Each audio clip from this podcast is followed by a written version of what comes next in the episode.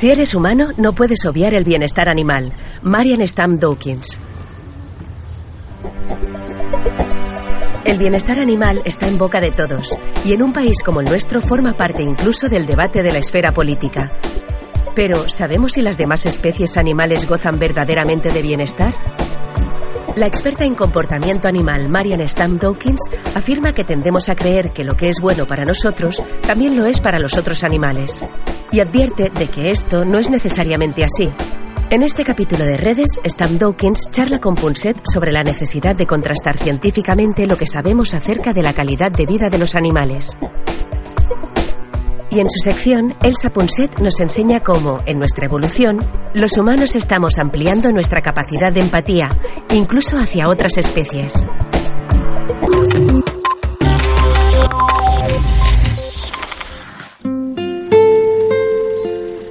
Es uh, casi increíble, pero una de nuestras productoras del equipo de redes, uh, su padre más bien, es lo que llaman matarife en, los mataderos.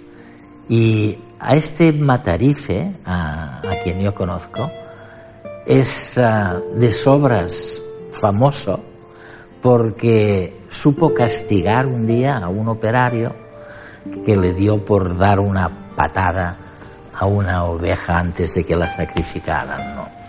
O sea que alguien en España, y les estamos hablando a nuestros telespectadores desde Oxford, en uh, Reino Unido, uh, alguien en España se ha ocupado ya desde hace tiempo del bienestar de los animales. But pero en España no tenemos en absoluto fama de ser un pueblo preocupado por el bienestar animal. Hoy tenemos la oportunidad y la suerte de contar contigo como primera invitada, Marian Stam Dawkins. ¿Qué errores cometemos al plantearnos el bienestar de los animales? Creo que una de las dificultades radica en definir a qué nos referimos. ¿Qué queremos decir con bienestar animal? Suena muy vago y me parece realmente importante encontrar una buena definición con la que todos estemos de acuerdo. En mi opinión, una manera de definirlo es decir que el bienestar animal consiste en que los animales estén sanos y tengan lo que quieran. Si se cumplen ambas cosas en el cuidado de los animales, por lo general, tendrán un bienestar adecuado. Cuando hablamos del bienestar de los animales, hay algo que no podemos olvidar. Porque es terrible. El 75%, tengo entendido, de las enfermedades humanas procede de los animales. Imagino que uno de los intereses que tenemos en el bienestar de los animales es evitar este tipo de enfermedades. ¿No es cierto? Exacto, creo que es un argumento muy contundente incluso para los que no creen que el bienestar animal sea demasiado importante, porque como dices, gran parte de las enfermedades humanas proceden de los animales. No hay más que pensar en la gripe aviar o porcina y ya está todo dicho. Así que si le damos valor a la salud humana, la salud animal es muy importante, tanto en lo que concierne a los animales que nos rodean como a los animales que comemos. Nadie quiere dar a sus hijos comida en mal estado. Tener alimentos sanos y animales sanos nos beneficia también a nosotros. Creo que es un argumento importante que se puede esgrimir en pro del bienestar animal, pues lo respalda incluso ante quienes no creen que los animales sean tan importantes como las personas. Debemos tener en cuenta de algún modo no solo lo que hace que estén sanos, sino lo que quieren. ¿Quieren tener más espacio? ¿Quieren estar juntos? ¿Quieren estar separados? ¿Qué tipo de alimento prefieren? También debemos entender este tipo de cosas.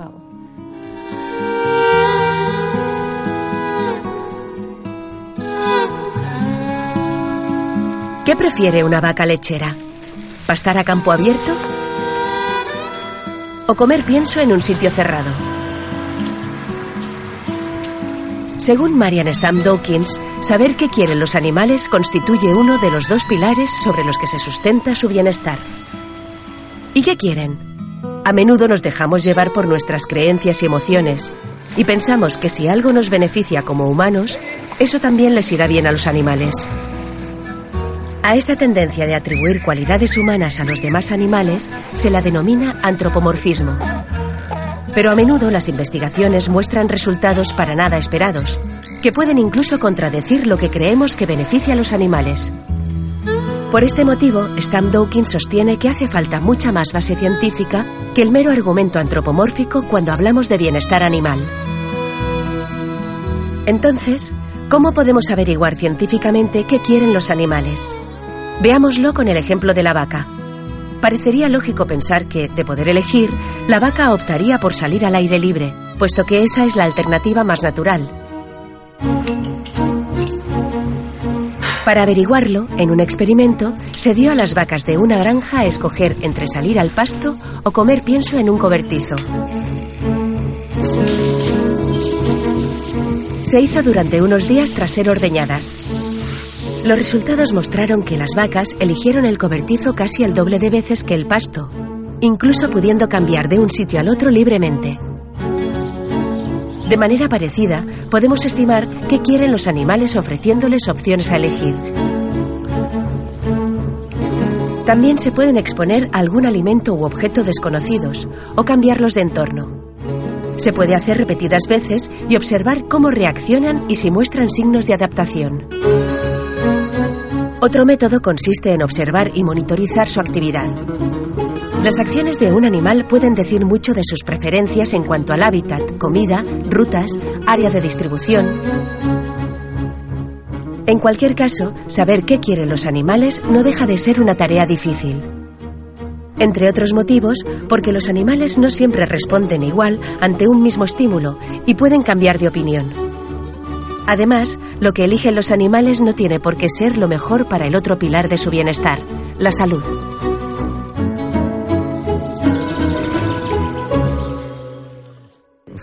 Bueno, en tus escritos he leído que, por ejemplo, cuando una gallina incuba huevos, pasa hambre.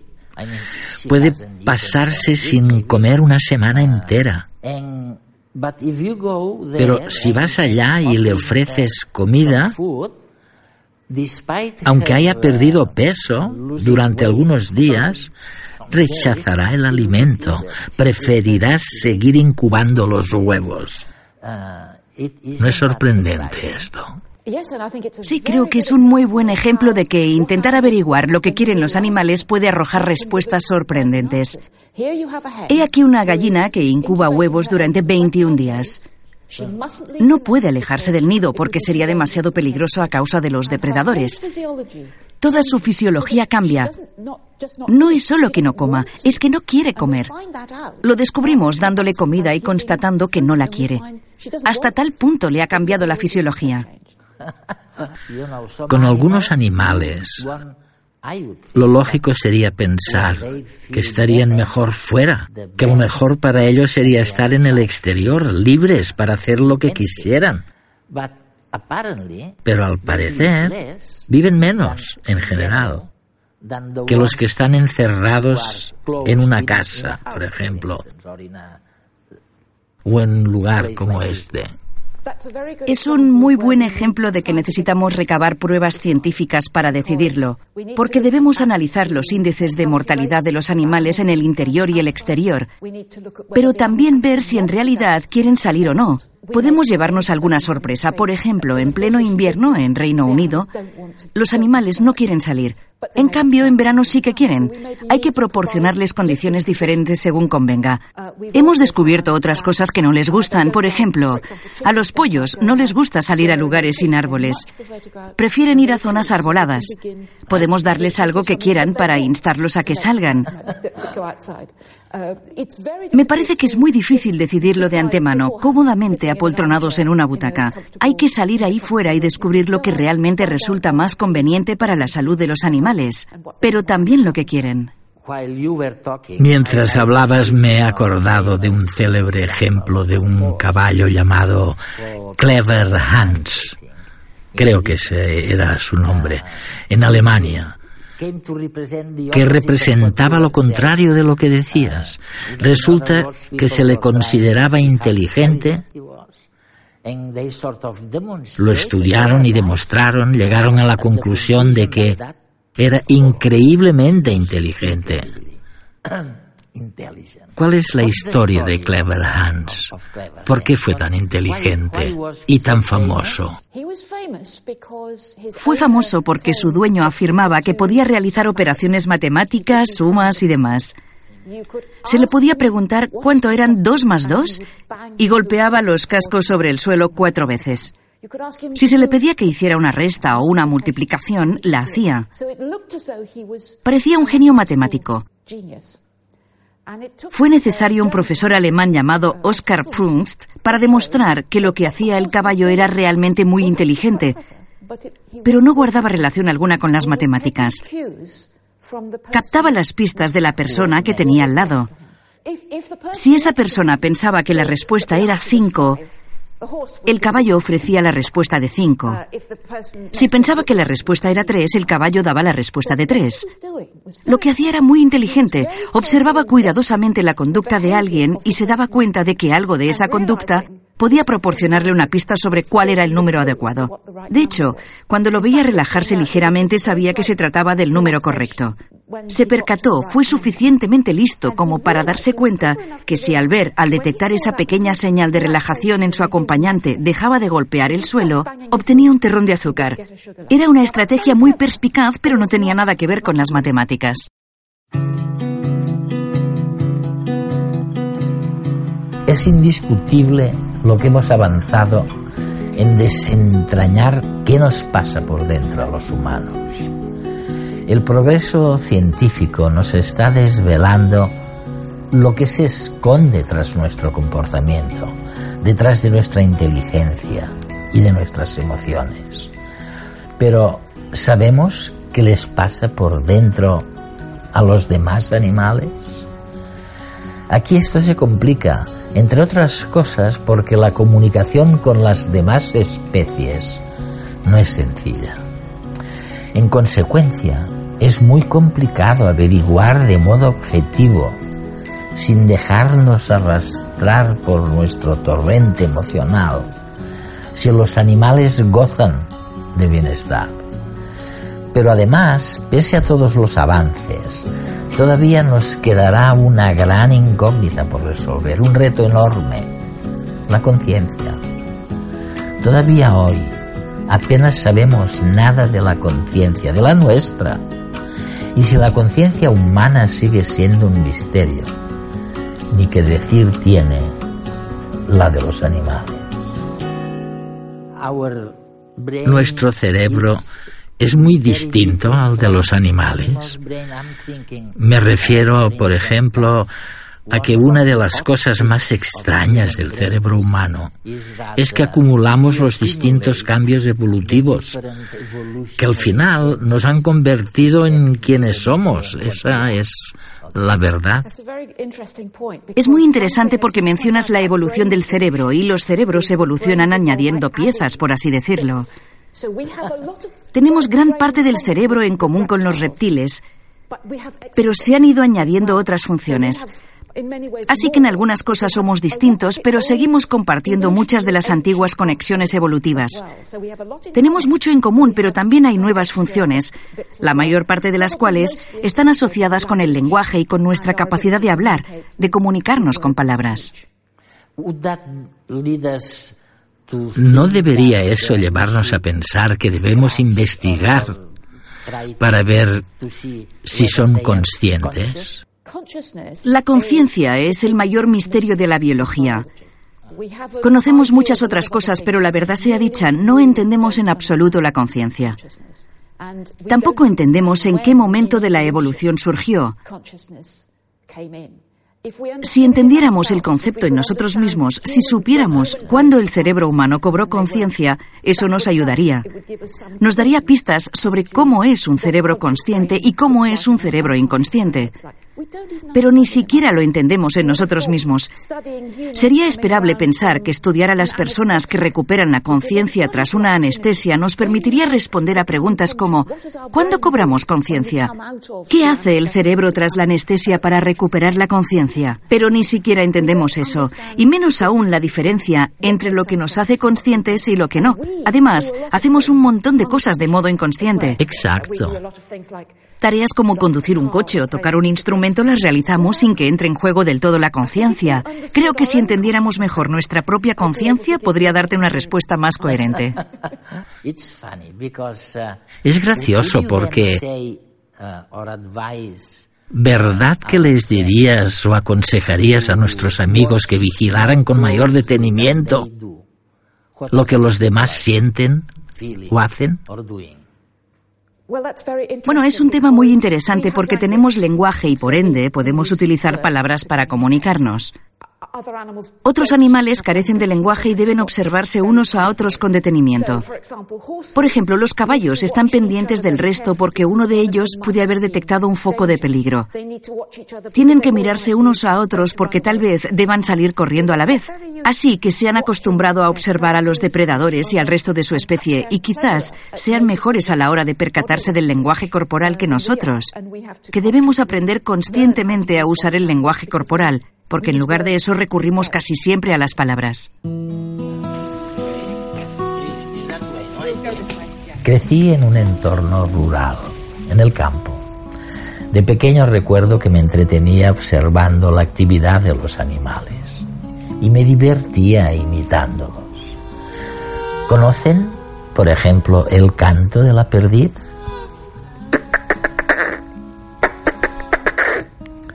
Los humanos venimos aprendiendo de los animales desde hace miles de años. Es más, no solo hemos aprendido, hemos evolucionado también gracias a nuestra relación con ellos. Pero tampoco hay que perder de vista el hecho de que esta relación ha sido totalmente interesada por nuestra parte. Sacamos partido de los animales no humanos y ¿Qué les ofrecemos a cambio? Garantizar su bienestar debería ser lo mínimo, pero aún hoy, tras milenios de convivencia, tenemos muchas incógnitas acerca de este aspecto.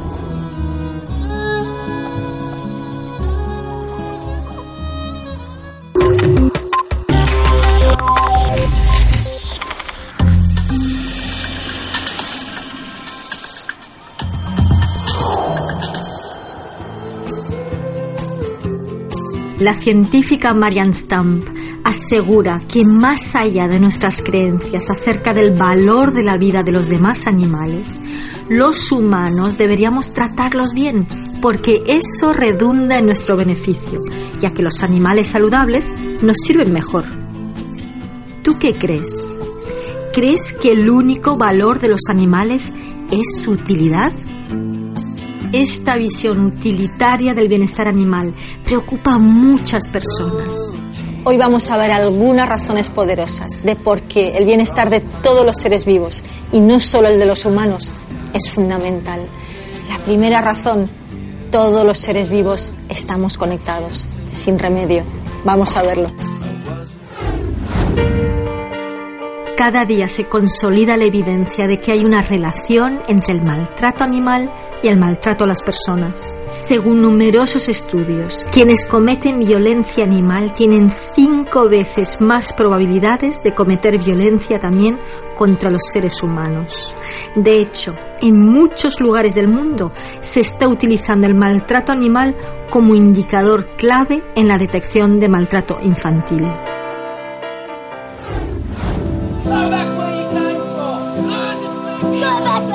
Además, sabemos que los niños que han sido testigos o víctimas de abusos tienen muchas más probabilidades de imitar esas conductas con hermanos pequeños o con mascotas.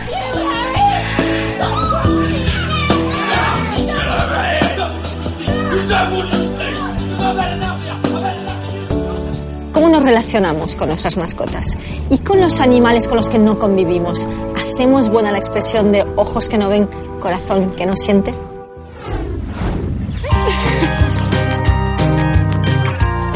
que te despiertan por la mañana súper contentos, como si fuera una fiesta, tu cumpleaños o algo. Que entonces te pone aquella cara de, lo siento, entonces te siente mal, pero como los niños, igual. No sé, igual me lo invento, pero yo tengo la sensación de que, de que en todo momento sé cómo está. En los ojos se ve todo. Transmiten su energía, igual que captan la tuya. Muerde el pantalón, se acerca a mí, su manera de, de llamarme la atención.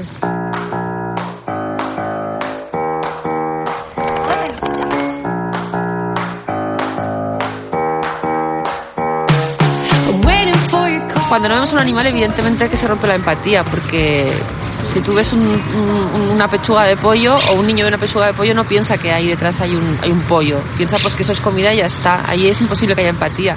Prefiero no pensarlo, porque a ver, fríamente sabes que detrás de un cerdo o una vaca, pues sabes que en otros sitios las, las veneran y las cuidan y aquí son ganado. Por suerte o por desgracia, nosotros somos de si no veo nada, es como si no pasara. Yo si un animal ha estado teniendo una vida que yo considero que ha sido eh, de sufrimiento para que, yo, para que esté en mi mesa no me parece bien. Creo que se, se debería evitar y espero que en el futuro eso no ocurra. El filósofo Peter Singer y el psicólogo Stephen Pinker, entre muchos otros, defienden que a medida que nuestras sociedades progresan, se amplían nuestros círculos de empatía, es decir, nuestra capacidad para ponernos en la piel de los demás y sentir compasión por ellos. En las próximas décadas lograremos sin duda seguir extendiendo nuestra capacidad de tratar bien incluso a otras especies.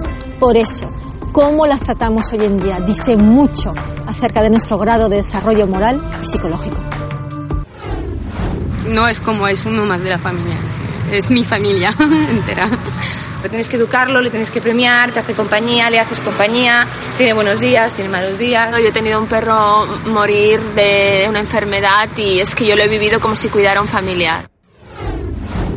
Cómo nos relacionamos con todos los seres vivos no solo revela nuestro grado de sofisticación moral, también hemos comprobado que las relaciones con otras especies también pueden resultar terapéuticas para los humanos.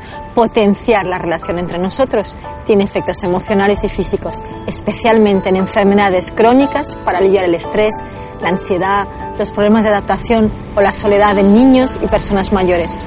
Los niños que conviven con mascotas suelen desarrollar menos reacciones alérgicas y estudios diversos muestran cómo acariciar un animal puede tener un efecto beneficioso sobre los procesos inflamatorios o una tensión arterial elevada. Por ello, los animales participan en muchas terapias con humanos. Por ejemplo, ¿habéis oído hablar de la equinoterapia?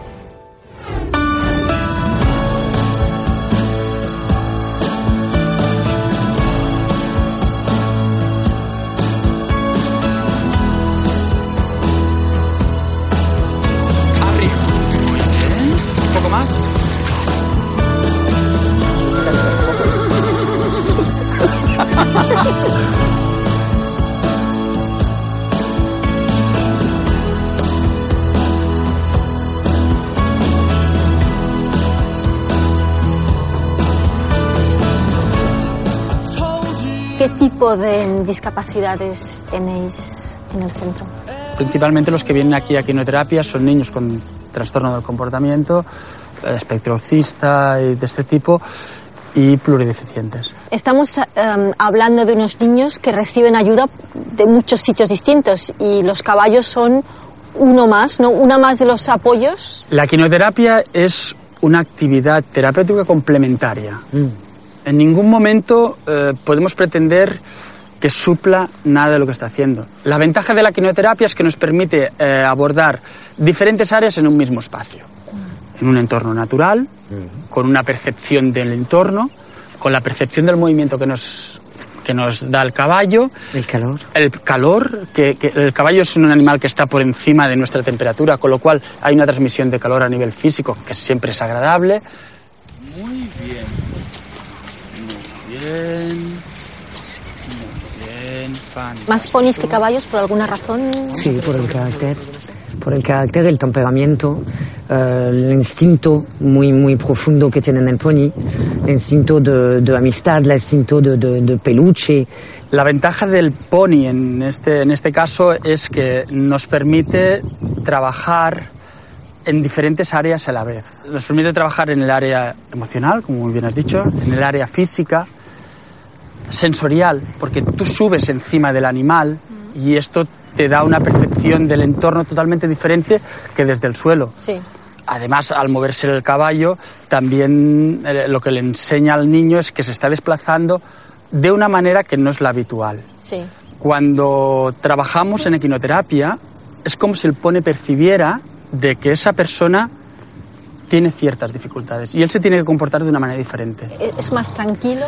El pony a veces, cuando Ricard está encima de un pony, o cuando el niño está solo encima del pony, si un, si un niño se desequilibra, Sí. el pony se va a parar automáticamente. A veces estoy aguantando el caballo con Ricard y el pony se para porque, espera, Mari, y ya, ya he anticipado que el niño ya está en pérdida de equilibrio. Todo esto no, no, no, no es una toma que hemos hecho nosotros con los caballos Es ni con los instintivo. ponies. Es instintivo, claro, por supuesto. Y y ese vínculo se produce en las dos direcciones, tanto del caballo hacia el niño como del niño hacia el caballo. Claro. Con lo cual es, es un- una, una combinación de, de relación mm, muy, bueno, muy, bonita. A veces he tenido emoción, lágrimas, de ver solo, no los niños, porque yo sé lo que trabajo con los niños y yo sé hasta dónde puedo llegar con los niños, pero los padres. Pero, ¿pu- ¿podemos hacer, ¿puede hacer esto el niño? Claro que puede, claro que puede. Dale las herramientas.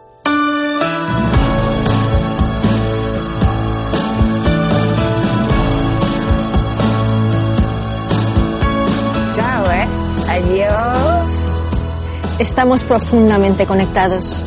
Nos imitamos, nos miramos, nos envidiamos y nos amamos sin remedio. Tenemos enorme importancia, a veces a pesar nuestro, los unos para los otros. Y cada ser que pierde o debilita su alegría, su capacidad para la empatía y la compasión, contagia a muchos otros. Y es que vivimos no solo por nosotros mismos, sino también por los demás en el sentido más amplio. Decía el cosmólogo Carl Sagan, ese punto pálido y azul en el espacio es nuestra casa, somos nosotros.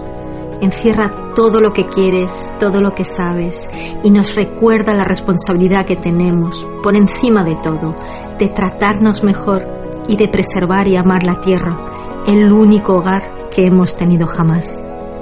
No es magia, es inteligencia emocional.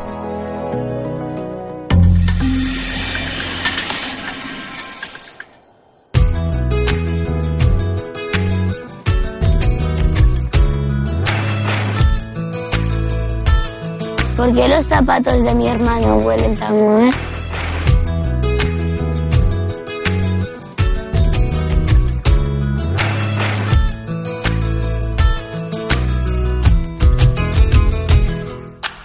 Thank